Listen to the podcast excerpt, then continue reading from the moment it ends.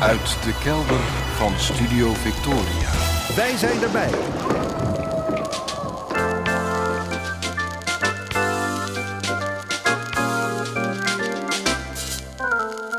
Archief Rijnmond.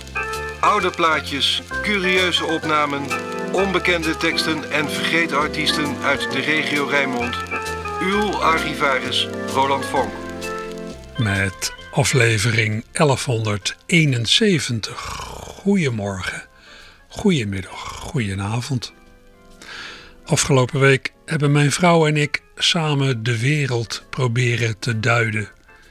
We hebben ons onbegrip over allerlei fenomenen uitgewisseld.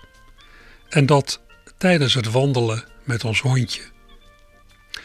Thuis hadden we op het nieuws iets gezien over de Olympische Spelen en over Poetin en zijn gestook in de Oekraïne.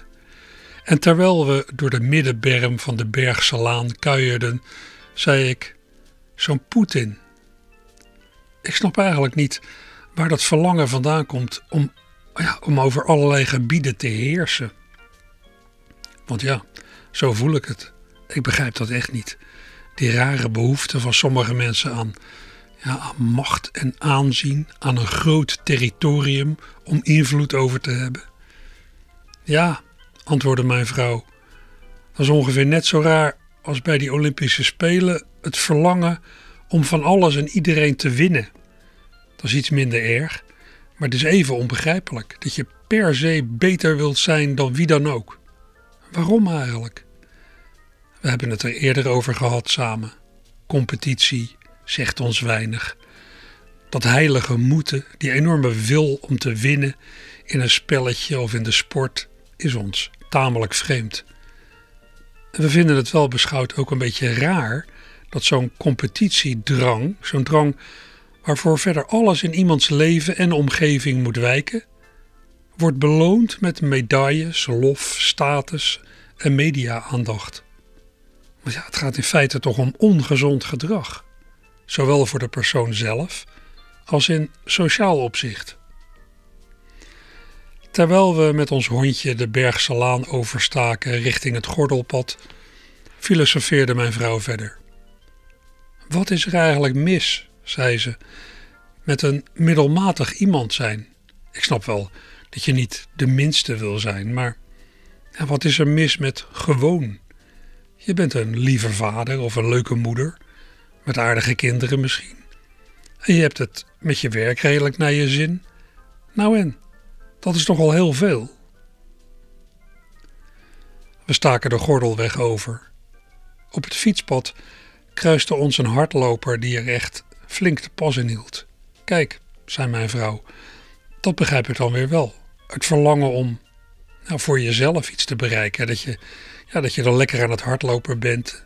En dat je wilt kijken of je de volgende keer verder komt. Toch iets van competitie, maar dan met jezelf, opperde ik. Nou, kaatste ze terug, ik denk dat een mens wel iets tot stand wil brengen. Ik snap ook wel dat mensen iemand willen zijn, maar, maar waarom je dan meteen de beste of de machtigste zou willen zijn, daar snap ik niks van. Je kan het ook vinden ja, in het bereiden van een lekkere maaltijd. Zoals gewoonlijk was ik het weer helemaal met mijn vrouw eens, die trouwens geweldig kookt. Later, toen we weer terug waren van ons ommetje met de hond, realiseerde ik me dat wat we zojuist hadden gedaan eigenlijk de perfecte illustratie was bij waar we het over hadden. Samen een blokje om met de hond en, geïnteresseerd in de gedachten van de ander, praten over vrij wezenlijke zaken. Wat zou je nou nog meer verlangen?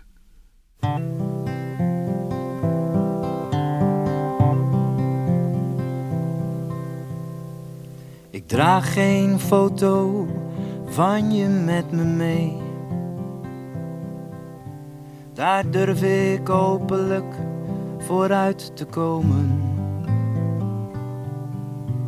Wat mannen met zo'n foto moeten, geen idee.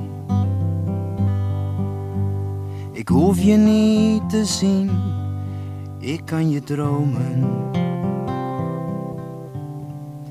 kan je zien van 's ochtends vroeg tot 's avonds laat. Er valt voor jou en mij niet te ontkomen, omdat je haar fijn op mijn netvlies staat.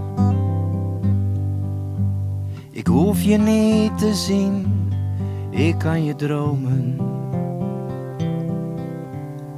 Wanneer je lichaam ooit niet naast me ligt, maar bijvoorbeeld in New York, in Saint-Tropez of Rome, dan doe ik af en toe gewoon mijn ogen dicht.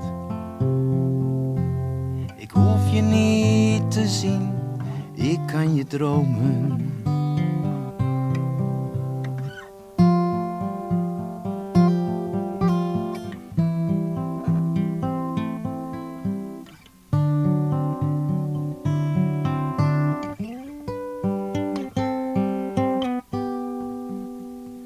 Zelfs als je bij me weggaat, maakt dat niet echt uit. Ik heb mijn voorzorgsmaatregelen al lang genomen.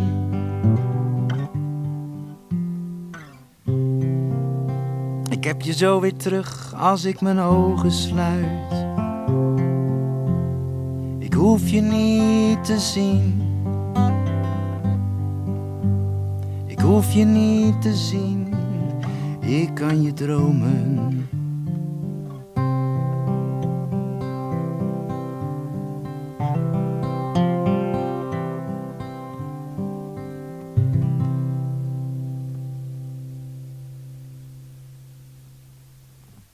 Een fraai klein liedje aan het begin van deze aflevering van Archief Rijnmond. We hoorden Chris Grem met een liefdesliedje van de vorig jaar overleden Jeroen van Merwijk.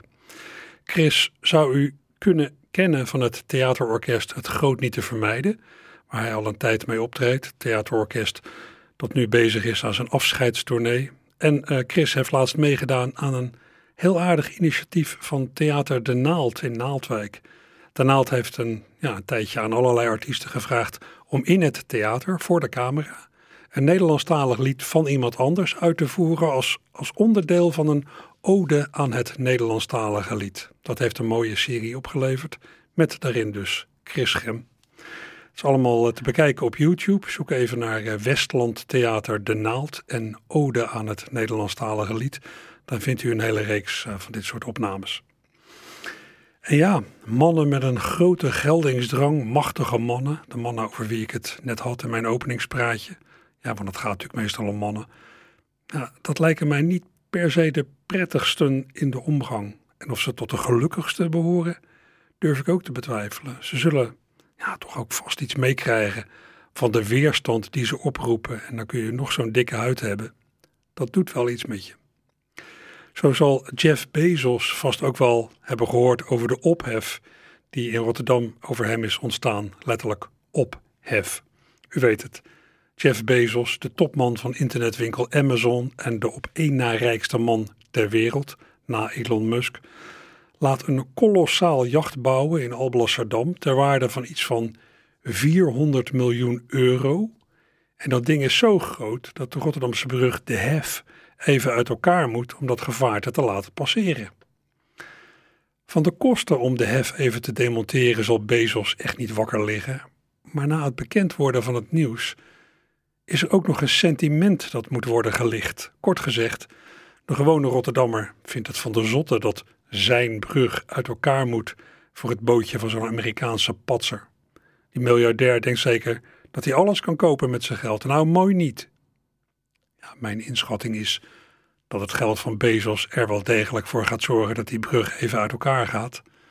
Maar ik begrijp het sentiment in Rotterdam ook heel goed.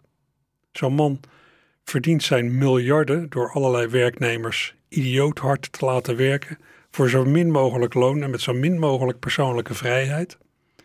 En hoe verhoudt die levensstijl van Bezos met belastingontwijking en ja, prestigieuze ruimtevaartspeeltjes zich tot de talloze verhalen van Amazon-medewerkers op vrachtwagens en in sorteercentra die niet eens even naar de wc mogen tijdens hun werk.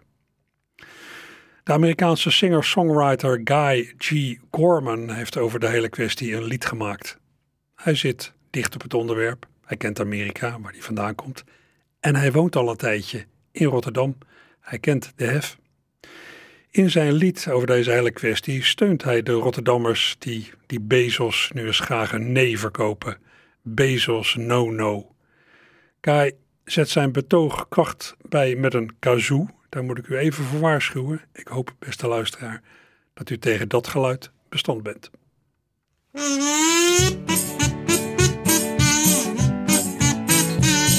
I drive a truck for Amazon. I had to use the head. When I tried to stop and pee, an algorithm said, that's a Bezos no-no, that's a Bezos no-no, that's a Bezos no-no, you can't do that.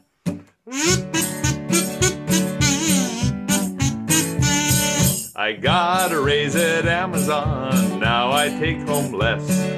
They don't give me shares, so I can't get rich like Jeff.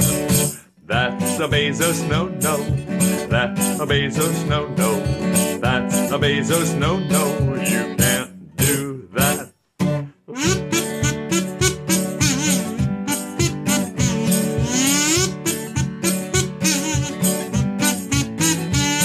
I tried to make things better, I tried to organize, I stayed late fifteen minutes, suspension set me wise. That's a Bezos no-no, that's a Bezos no-no, that's a Bezos no-no, you can't do that.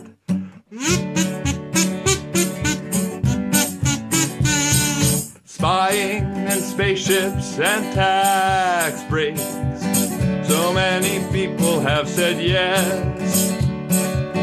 Now Jeff is messing with our heffro. It's time to him that someone says, that's a Bezos no-no, that's a Bezos no-no, that's a Bezos no-no, you can't do that.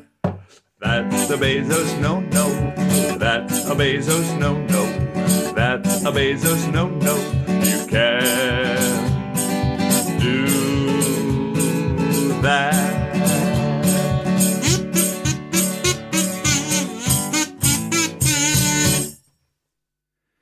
Dat was dus de in Rotterdam wonende Amerikaanse singer-songwriter Guy G. Gorman, G G G, met een lied over de controverse rond Jeff Bezos en de Rotterdamse brug, de hef.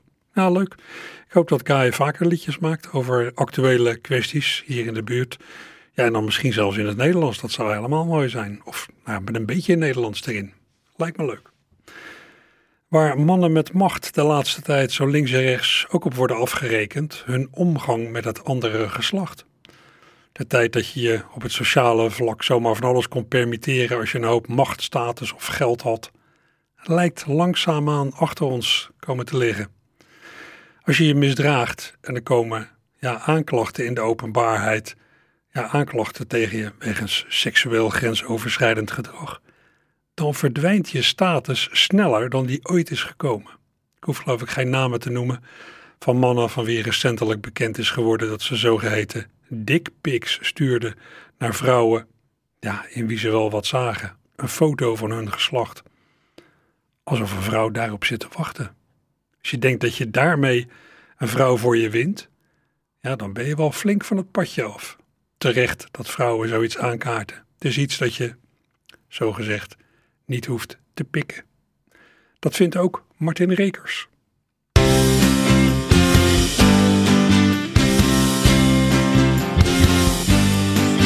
Van een echte stoere vent lijkt momenteel pas sprake als hij conform de nieuwste trend een dickpic durft te maken, om die dan stoer te appen naar een smakelijke dame met wie hij zich graag even in stoute spelletjes wil bekwamen, met de focus op zijn kruis. Laat hij zijn hersens thuis. Want een dame pikt geen dickpic, wie kwam op dat idee? Een dame pikt geen dickpic, dus toch. er domweg mee. Sommigen willen imponeren met hun erecte staat, wat bij oudere heren trouwens onmogelijk nog gaat. Toch lost een oude pik zijn heuvel simpel op, want hij maakte zijn dikpiks gewoon weg op de kop. Hij stelde scherp op zijn kruis en raakte daardoor ver van huis.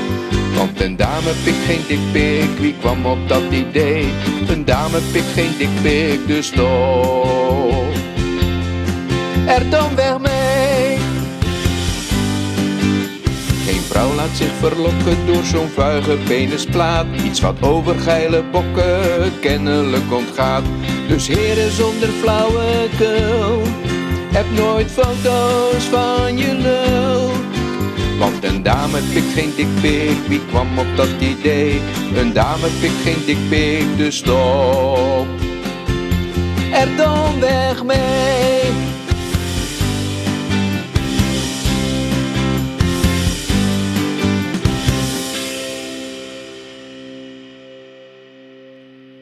Ja, dat lijkt me een goed advies van Martin Rekers in zijn zelfgemaakte liedje. Nooit ongevraagd iemand een foto van je geslacht sturen. En gevraagd ook niet trouwens.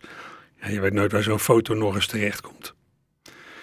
Ja, en dan naar een verhaal dat u laatst in grote lijnen ook op de site van Rijnmond heeft kunnen lezen.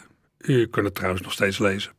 Het verhaal van de inmiddels zevenenzestigjarige Rotterdamse jazzsaxofonist en conservatoriumdocent Dick de Graaf. Hij had uitgerekend dat hij vorig jaar al veertig jaar lang her en der op de podia stond.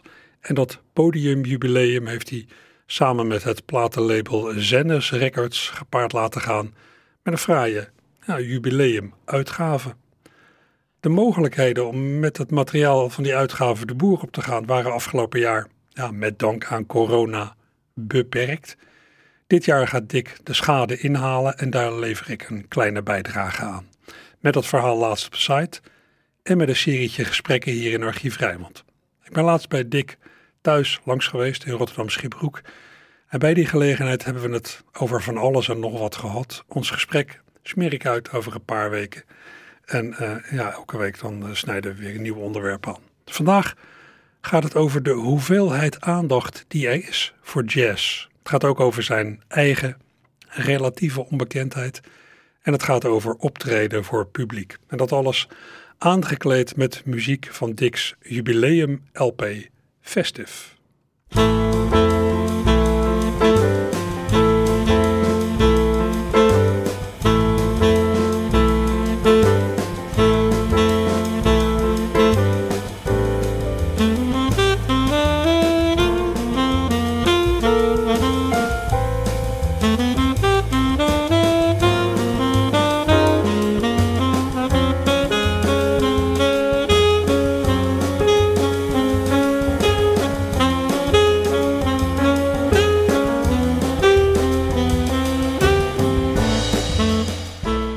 Dick de Graaf, saxofonist uit Rotterdam. Jij staat veertig jaar op het podium.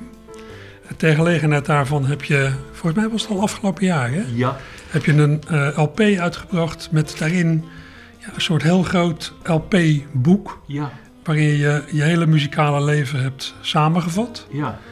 Ik vind het leuk om daar aandacht aan te besteden voor de radio. Fantastisch. Ik heb daar wel een beetje mee zitten worstelen. Ik denk, ja, wij kunnen jouw hele biografie op muzikaal gebied gaat doornemen. En dan komen er allemaal namen voorbij die voor de gemiddelde Rijnmond-luisteraar ja, toch wel enige toelichting behoeven. Ja. Het is sowieso, denk ik, dat als ik aan de gemiddelde luisteraar vraag of ze Dick de Graaf kennen, dan moeten ze het antwoord schuldig blijven. Ah, ja. Ja, helaas. Maar misschien valt het ook wel mee eigenlijk. Heb je het gedaan? Nee, ja. Nee, ik kan me dat voorstellen, want Uh... ja, hoe, uh, hoe, hoe word je gehoord op dit moment? Hè? Ja. Ik heb eens even, ik wist dat je zou komen en ik had deze vraag ook wel een beetje verwacht. En toen heb ik ook zitten kijken van, ik heb uh, de, de plaat, die kwam uh, wat later uit dan verwacht. Maar wel op tijd, want uh, in, in negentien eenentachtig heb ik dan uh, de Meervaart Jazz Concours gewonnen. En, en da- vanaf daar ben ik dan gaan tellen. Dus toen kwamen we uit in augustus vorig jaar. En keurig, toen was er net even tussen wat corona-beperkingen door een festival in, uh, in Amersfoort. En daar hebben we dat geprobeerd te presenteren. Alleen was toen nog niet eens de plaat klaar. En toen later kon ik hem nog een keer echt officieel presenteren. En dat was in een live radioprogramma. Okay. N P O Jazz, Soul and Jazz, Code Kloet. Dat programma is kort daarna ook alweer opgeheven. Ja, ik, ik zat te denken, maar hoe goed je ook bent, je zit met die jazz, zit je in een beetje een niche, om ja. maar niet te zeggen verdomhoekje. Ja. Op de radio klink je niet zo snel, op de tv ook niet. Nou ja, je mag, ik, ik, ik ben blij dat ik zie dat er voor hele oude en hele jonge muzikanten, bijvoorbeeld uh, een, een, bij M en uh, Matthijs draait ja. door. Ja. He, en, en, en Witteman, dat er af en toe, een, he, dankzij Mike Baudet natuurlijk, dat er wat... wat... Maar dat is maar het, het heel kleine topje van een geweldig grote ijsberg. Dat klopt. En, en, en ik ben eigenlijk bijna, ik zou haar zeggen, niet beter gewend. We hebben een goede tijd gehad. De laatste goede tijd was Radio zes. He, toen om de havenklap, toen had ik ook een groot ensemble waar we uh, spelen. Of je werd als solist uitgenodigd. Ja, en ik heb natuurlijk de gouden tijd meegemaakt in de jaren, nou ja, tot en met de jaren tien, zeg maar. Dat, dat de publieke omroep nog gewoon per uh, zuil, zeg maar, een jazzprogramma had. Dus als je, een, als je een plaat uitbracht, dan werd je gedraaid, meerdere keren.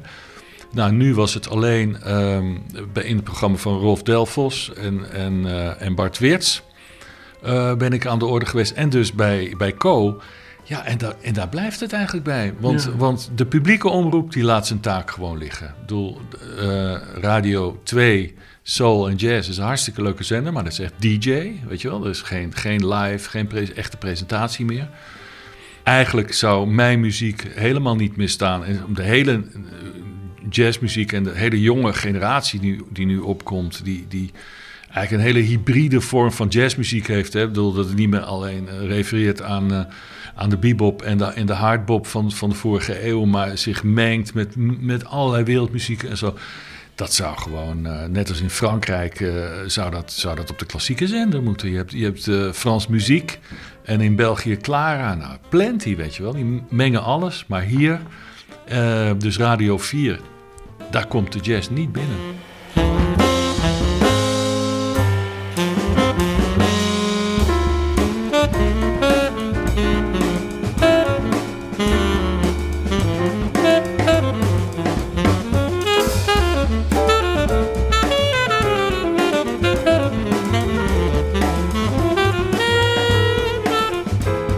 Er is iets aan de hand. Kijk, voor mij is de radio is nog steeds romantiek.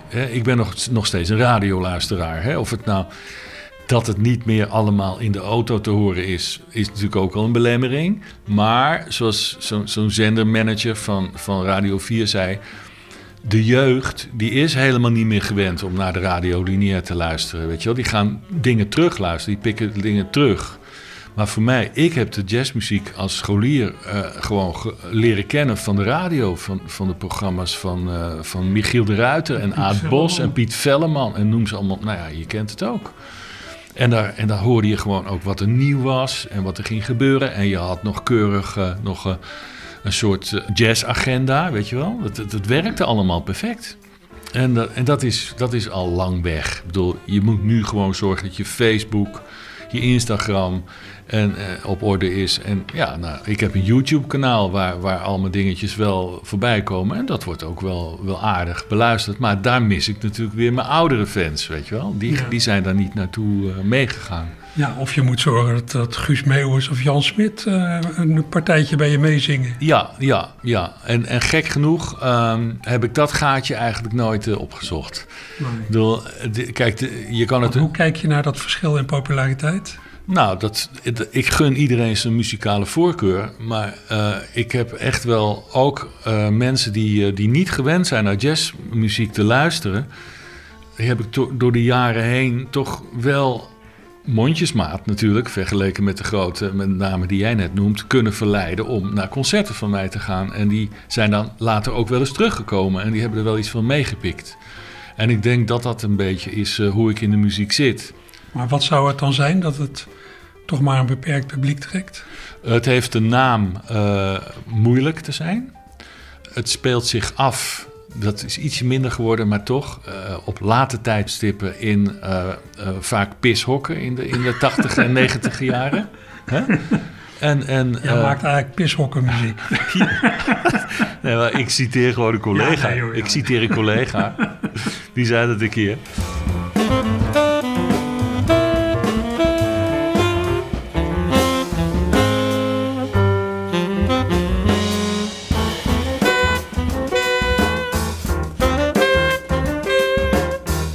Ziet hoe nu de muziek gemanaged wordt, inclusief de, de, de wat grotere concerten nou hè, in zalen als de Doelen of zo, en, en Lantarenvenster, hoe, hoe goed die marketing is. Dat heeft er zo lang aan ontbroken in, in, de, in de jazz. Dat waren gewoon totale liefhebbers vanuit het hart die, die gewoon samen zoiets op poten zetten en er, en er alles voor deden, behalve dat ze... Ja, niet zo heel veel aandacht besteden aan de publiciteit en marketing, want er was een vaste kern die toch wel kwam. He, en op, op, ja, op het moment dat zo'n vaste kern dan wat, uh, wat ouder wordt of huisjes in, in het buitenland gaat kopen en daar... Of gewoon doodgaat. Ja, of, ja, of, ja of, niet meer, of de trap niet meer op kan komen oh, of zo. Nou ja, dat, dat gebeurt natuurlijk allemaal. En, ja, en dan, en dan krijg je natuurlijk het verschijnsel in mijn geval. Ik bedoel, ik ben zestig plus, dus dan... Ja, dat, dan ja, de oude garde. De oude garde natuurlijk, ja. ja. Ik ben senior, weet je wel. En dan moet je ook, uh, dan moet je, je ook inschikken. En dat, uh, dat, dat is natuurlijk heel erg lastig, weet je wel. Dat is heel lastig om, da- om daar een vorm in te vinden. Nou ja, en dan is het ideaal dat je dan... Dus die baas van Zennis Records, John, John Weijers, die zei van... Uh, Waar, waar raak ik aan de praat over zo'n, uh, zo'n jubileumplaat? Van, ik zei, moet ik dat nou doen? Want hoeveel, hoeveel meer collega's zijn er al niet veertig jaar bezig? Ja, hij zei, wees dan de eerste. Uh, je hebt een redelijke pen. Uh, schrijf het verhaal eens op. En laat ook een beetje je licht schijnen op hoe dat door de jaren heen veranderd is. Hoe jij dat gedaan uh, hebt.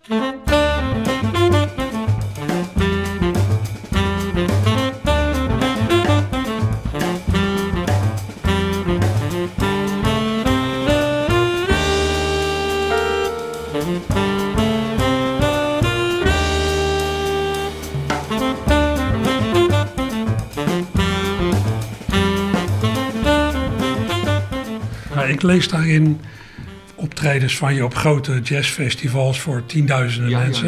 Ja, ja. Maar ook wel eens in een jazzclub voor zes man. Of ja. voor een, een publiek dat daar eigenlijk helemaal niet hoort. Ja. Hoe ga je daar dan mee om? Nou, dat, dat, dat is natuurlijk op, op zeker moment pittig, weet je. Maar kijk, er is altijd de voorbereiding op een concert. En zeker die grote internationale dingen. Daar zat heel veel reistijd bij. En, en, en organiseren, tickets, hotels. Uh, het moest allemaal een beetje kloppen. Dus het is een, een enorme v- voorbereiding. Die je ook vaak samen doet. Dus je, je komt sterk aan ook in een situatie. En dan is het natuurlijk, vaak hoor je van tevoren al van, nou ja, ik, hoe loopt het? Ik vraag meteen hoe is het met de kaart verkopen, want ik voel me verplicht, weet je, ik voel me verantwoordelijk da- daarvoor. Nou, stel, stel ze, nou ja, ja, maar er kunnen nog altijd wel wat mensen komen hoor. Meestal komen ze hier laat, dan weet je eigenlijk al dat het tegenvalt. En dan... Uh, hoe ga je daarmee om? Nou, d- d- kijk, je, je, zit al in die, je zit al in een bepaalde flow, uh, hoe dan ook. Uh, en... Het is deel van je optreden. Hè? Ik bedoel, dat optreden dat is niet de band. Dat is de band plus de ruimte plus het publiek. Dat is gewoon één ding. Dat noem ik de viering van het moment. Hè? Het moment zijn. Op het moment. De, en, en daar komt je verantwoordelijkheid als muzikant. Ook die vier mensen of die zes mensen of die vijftien mensen... of die helaas maar tweehonderdveertig, tweehonderd... Die hebben allemaal betaald. Die hebben hun, hun tijd vrijgehouden. Die hebben een keus gemaakt uit dat enorme aanbod van, van entertainment wat je tegenwoordig hebt. Om dat te reserveren voor jou. Dus je hebt een verplichting. Geen enkele moeite. Op het moment dat je gaat spelen is het weg. Ben je alleen nog maar met, met z'n allen uh, in dat moment. Dus dan heb ik zowel... Als het heel erg meevalt, een groot publiek, dat is natuurlijk feest. Hè? Als je enorme feedback krijgt, als mensen ja. juichen en, en dat. dat hè? Maar, maar ook een klein publiek. Ik heb bijvoorbeeld, daar eindigt dat verhaal mee, in augustus tweeduizend twintig dan of zo. Ja, heb ik, kon ik opeens een concert doen in Heerlen, een soloconcert. Want ik dat doe ik af en toe. Dan improviseer ik op, op uh, muziek uit, een, uh, uit van Bach, die voor cello geschreven is. En er was een, uh, in Heerlen was een kapel. En daar mochten geloof ik maar vijftien of twintig mensen in zitten. Dus dat was, als je de foto ziet, dan, dan lopen de rillingen over je lijf. Maar toch, uh, het, toch, toch creëerde ik daar een soort, soort samen zijn en die energie en dat moment. Ja, en, en dat, dat voelde toch als een triomf. Ook misschien omdat het zo lang geleden was. Maar ja. Het kan. Maar het is, natuurlijk, het is natuurlijk bedroevend. En het komt gelukkig, want we zitten het nou wel heel erg te focussen. bijna niet vo- meer voor, weet je wel. Ik, bedoel... nou, ik, ik zat te denken, ik heb, lang geleden heb ik een serie soort talkshow-achtige avonden gepresenteerd in Lantarenvenster. Daar zaten avonden die waren uitverkocht. Uh, Marcel Meuring als gast en A. Monen. Maar ik had ook een keer daar Theo Seithoff, die eigenlijk een beetje een vreemde eend in de bijt was in die omgeving. En toen we de avond begonnen, toen zat daar de ene vaste bezoeker. De vrouw van Theo en de secretaresse van Theo in de zaal voor drie man. En het werd toch een memorabele avond, vond ik. Ja, nou dat kan. Ja, ja. dat kan. Dat kan. Ik kan me, ik kan me herinneren, de avond dat ik dertig werd, Uh, had ik een concert in Groningen. En dat, dat vond ik een enorm festijn, weet je wel. En toen reden we daar naartoe. En dat is dus zeventien november dan, vierentachtig. En we reden door de polder naar Groningen. En toen begon het te sneeuwen. En, en dat was he- verschrikkelijk weer. En toen wij begonnen daar, toen zaten er vier mensen in de zaal. En dat groeide uit naar tweeëntwintig of zo.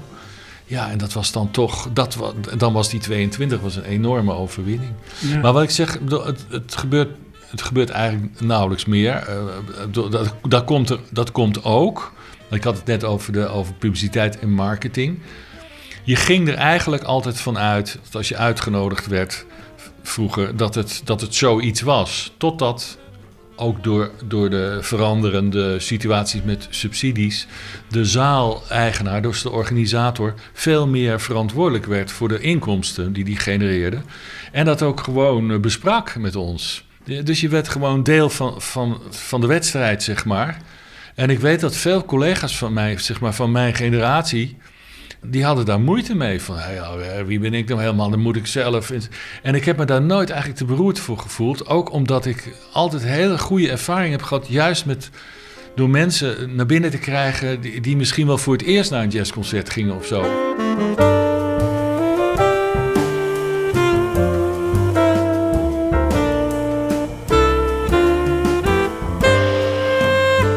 Dat is ook zoiets trouwens, hè, van eerst als je een plaat uitbracht. He, dan stond je in de krant. Allemaal recensies? Ja, dan, gewoon de krant, de Volkskrant. He, dat, dat is het allemaal natuurlijk. Uh, dat, dat laat ik niet onbesproken in dat boekje. En ik heb boven vijfentwintig mappen met, met knipsels staan. Dat houdt dan ergens op. Waar natuurlijk de dagbladen. He, neem, nou, ik ben dan een Volkskrantlezer, maar A D. Je ziet geen besprekingen. N R C beperkt, Trouw beperkt. Uh, Volkskrant één per week. Eén, en moet je kijken wat er allemaal voor prachtigs gemaakt ja. wordt, weet je.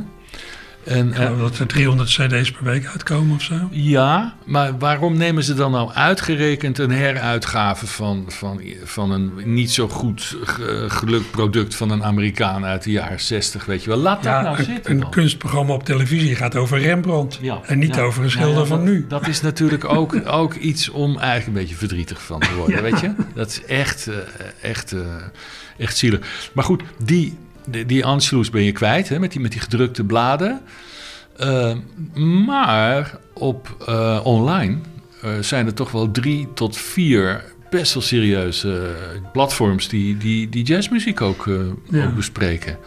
Dus uh, nou, dat, dat is wel lekker dat je, dan, dat je daar dan toch in leven blijft, zeg maar. Uh, ja, je wil natuurlijk altijd meer.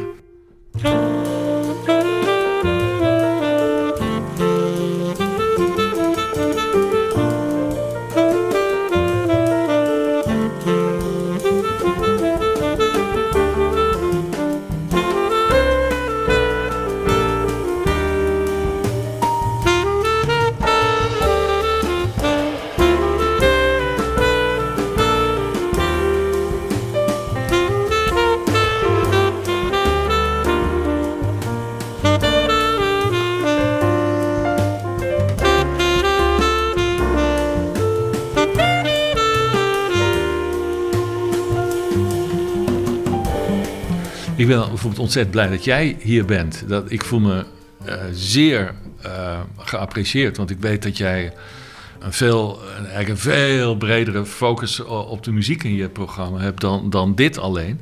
Dus, dus dat vind ik echt prachtig. Dus dat is dan een ding. En er zijn misschien uh, toch een aantal luisteraars die denken van... Nou, hij praat veel, maar nou wil ik wel eens een keer ook horen... kijken hoe die dat, hoe die dat op het podium... Hè? Dus wie weet, ik zit natuurlijk te, nog steeds te wachten... op een presentatie van dat album en een, een jubileum in de stad...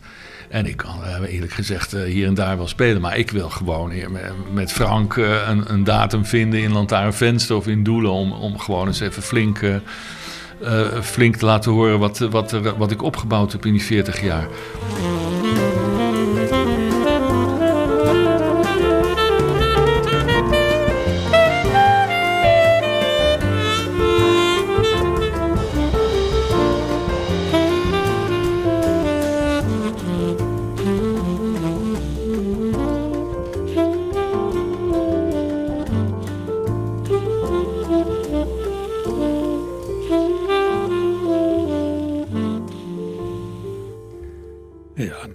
Saxofonist Dick de Graaf, spelend en pratend.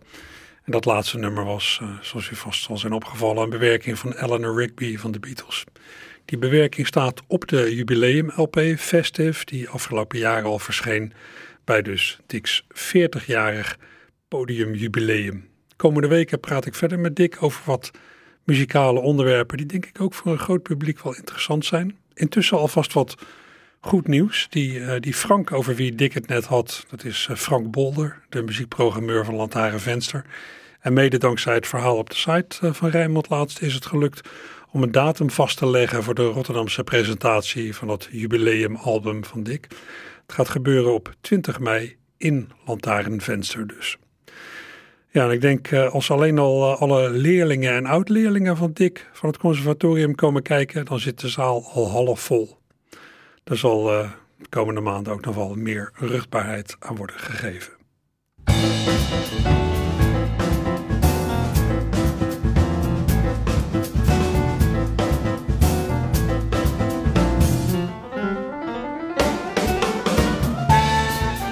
Ja, waar kunt u vanmiddag zoal naartoe?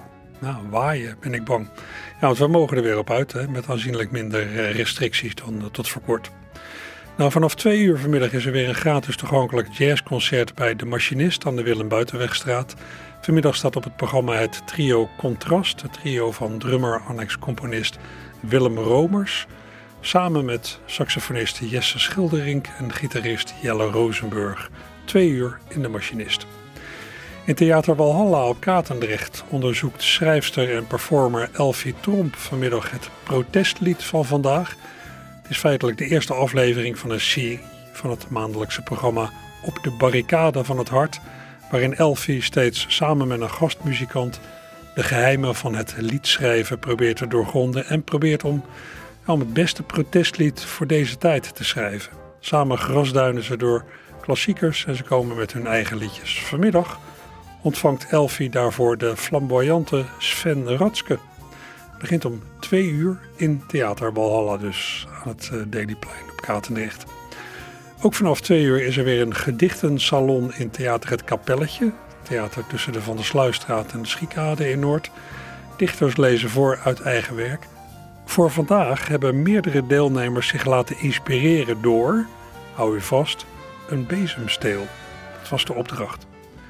Het resultaat is dus vanaf twee uur te horen in het kapelletje.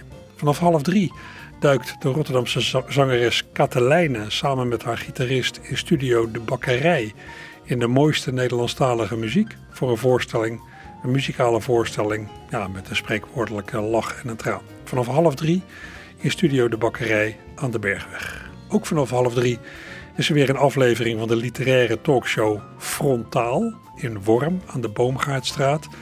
Vanmiddag zijn te gast Toby Lakmaker, Emma van Hoof, Joost Omen, Loes Wijnhoven en Dorien de Wit. In Theater Zuidplein gaat Marja van Katendrecht vanmiddag weer voor in Marja's spetterende bingo show. Ze belooft een middagje dikke pret met mooie gesprekken en veel liefde. En als aansporing laat ze weten, Gooi je vooroordelen van oudbollig overboord, stel jezelf open en laat het lekker over je heen komen. Maya begint vanmiddag om drie uur. En tot slot Comedy Club Haug aan de Boompjeskade heeft vanmiddag weer een Laughternoon comedy middag vanaf vier uur met M C Stefan Bell, Michael Jeger, Daan van der Hoeven en Christel Zeers. Dus nou, u hoeft niet uh, buiten, u hoeft niet thuis te blijven zitten kijken naar de regen buiten.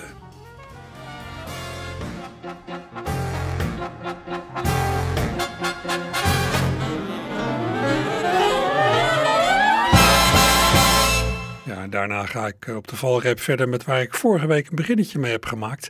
Liedjes over het oude noorden van Rotterdam. Het Noorderkwartier, daar is het pas fijn. Van Bergweg of Zwaanshals tot aan het Noordplein. Het Noorderkwartier, die wijk heb ik lief. Nergens anders zijn de winkeliers zo actief. Ja, echt Rotterdams kan je winkelen hier. Dus kom ook eens een keer en geniet van de sfeer in het noorden, het Noorderkwartier. Het Noorderkwartier, echt winkelplezier. Kom hier! Het Noorderkwartier, van Bergweg of Zwaanshals tot aan het Noordplein. Het was wel duidelijk dat dit een soort reclameliedje was voor het winkelgebied van de Zwart-Janstraat en omgeving, voor, nou zeg maar, de Noorderboulevard in Rotterdam-Noord, maar Noorderkwartier? Rare aanduiding. Zo'n aanduiding gebruikt toch niemand? Het Noorderkwartier. Nee. En het zit zo. In negentien zesennegentig heeft de deelgemeente Noord, die had je toen nog, een wedstrijd uitgeschreven voor een goede naam voor het winkelgebied van de Zwart-Janstraat, de Noordmolenstraat en omgeving. De Rotterdamse maker van reclameliedjes Peter Snoei kwam toen met de naam Noorderkwartier aanzetten en hij heeft er op eigen initiatief ook maar meteen een liedje bijgemaakt, ingezongen door Dini Groeneveld-Pijper. Het liedje dat u net heeft gehoord. De deelgemeente zag niet heel veel in die naam Noorderkwartier, maar ze zagen wel wat, en terecht, in Peter Snoei. Peter heeft vervolgens een ander lied gemaakt, voor diezelfde deelgemeente ook weer een kort dingetje. Op mijn verzoek heeft hij dat korte dingetje in het jaar tweeduizend wat verlengd voor de cd De Schatten van Noord. Hij zingt het zelf.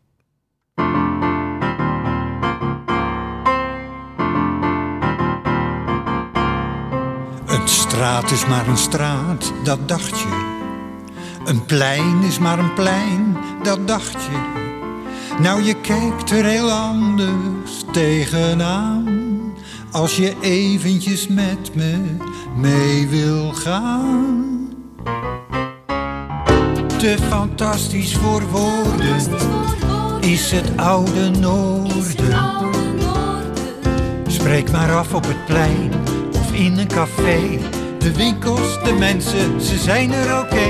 De gezelligste plek waar ik ooit kwam. Dat is winkelkwartier, het oude noorden in Rotterdam.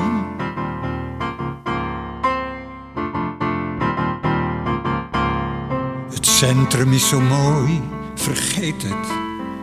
De havens en die mast, vergeet het. Want het oude noorden heeft een sfeer. Wie hem proeft, die wil echt niks anders meer.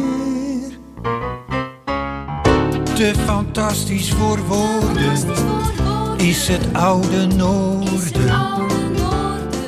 Spreek maar af op het plein. In een café, de winkels, de mensen, ze zijn er oké. De gezelligste plek waar ik ooit kwam. Dat is winkelkwartier, het oude noorden in Rotterdam. Winkelkwartier, het oude noorden. Zo, kom je even. Te fantastisch voor woorden is het oude noorden. Spreek maar af op het plein of in een café. De winkels, de mensen, ze zijn er oké. De gezelligste plek waar ik ooit kwam. Dat is winkelkwartier, het oude noorden. Ja, daar ging die Peter snoeien met een, een verlengde versie van zijn promotieliedje voor het Oude Noorden, zoals het in uh, het jaar tweeduizend is beland op de cd De Schatten van Noord, een cd die ik toen heb uh, samengesteld en waarvoor ik ja, van alles en nog wat heb opgezocht en ook uh, heb opgenomen. Ja, Peter Snoei, die u net, uh, net hoorde, ja, het is dezelfde stem als in die radioreclame van Bram Ladage. Hè. Zelf is hij uh, helaas niet meer onder ons. Hij overleed in tweeduizend zeven. Was een bijzondere man, Peter Snoei. Ja, ik zei al, voor die uh, cd De Schatten van Noord heb ik van alles nog wat verzameld. En daar hebben mensen dingen voor geschreven. Onder hen de toen al gepensioneerde gemeentevoorlichter Jan van Bergen en Henegouwen, die zelf uit het Oude Noorden kwam. Zijn tekst is uh, door Bert Nicodem van de muziek voorzien en het resultaat is ja, deels opgenomen in de studio van Rijnmond. De taal van het Oude Noorden.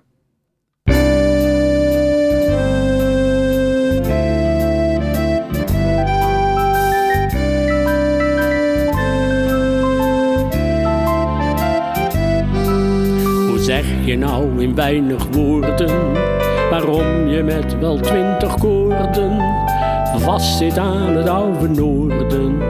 Als je daar geboren bent, zit in je genen, het zit in je botten. Ergens tussen Schie en Rotte, tussen Noord-Singel en Noorderkanaal, spreekt iedereen dezelfde taal. Geen juppentaal voor witte boorden, de taal van het oude noorden.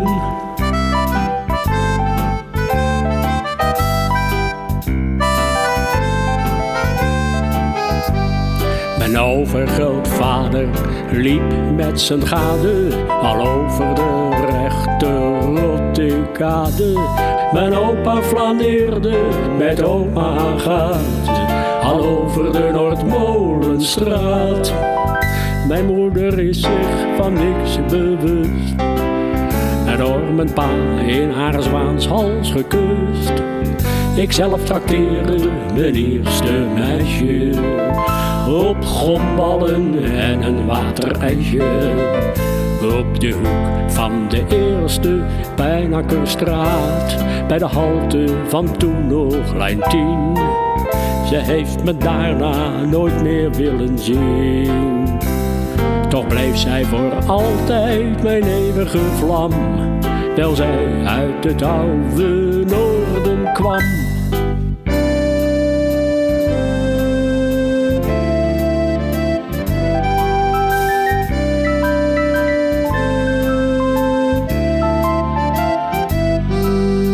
Wat je in een paar akkoorden, dat je van Rotterdamse oorden, effectief het oude noorden, wijder dan je broekzak kent. Zit in je genen, het zit in je botten. Ergens tussen Schie en Rotte, tussen Noord-Singel en Noorderkanaal, spreekt iedereen dezelfde taal. Een taaltje van prettig gestoorden, de taal van het oude noorden.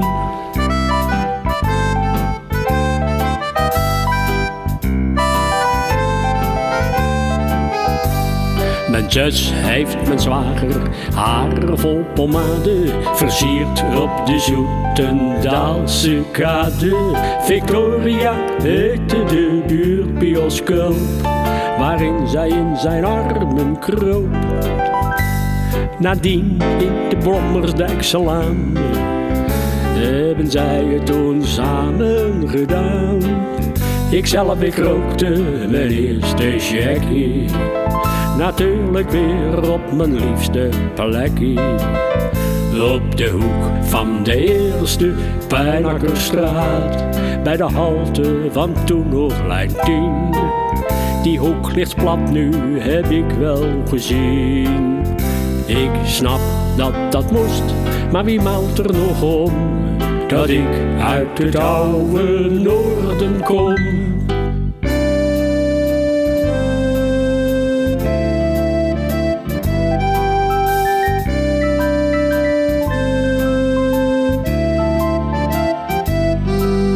Hoe zeg je nou in weinig woorden waarom je met wel twintig koorden vastzit aan het oude noorden? Als je daar geboren bent, Het zit in je genen, het zit in je botten. Ergens tussen Schie en Rotte, tussen Noordsingel en Noorderkanaal, spreekt iedereen dezelfde taal. Een taal van niet al te veel woorden, de taal van het oude Noorden.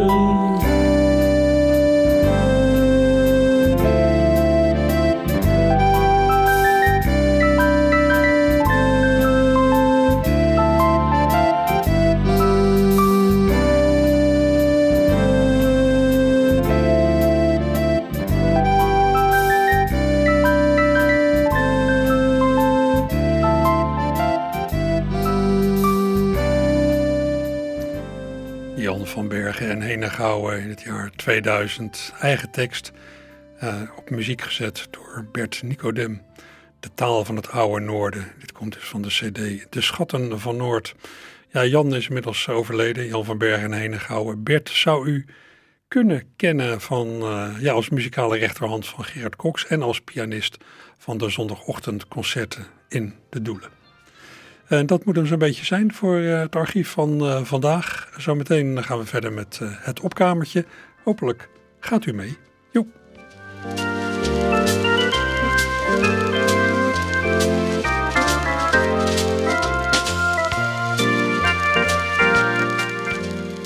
U hoorde Archief Rijnmond met Roland Fong. Heeft u thuis bijzondere muziek of teksten liggen? Bel naar Radio Rijnmond. Telefoonnummer nul tien... vierhonderdzesendertig, vierenveertig, zesendertig. In het archief mag niets ontbreken.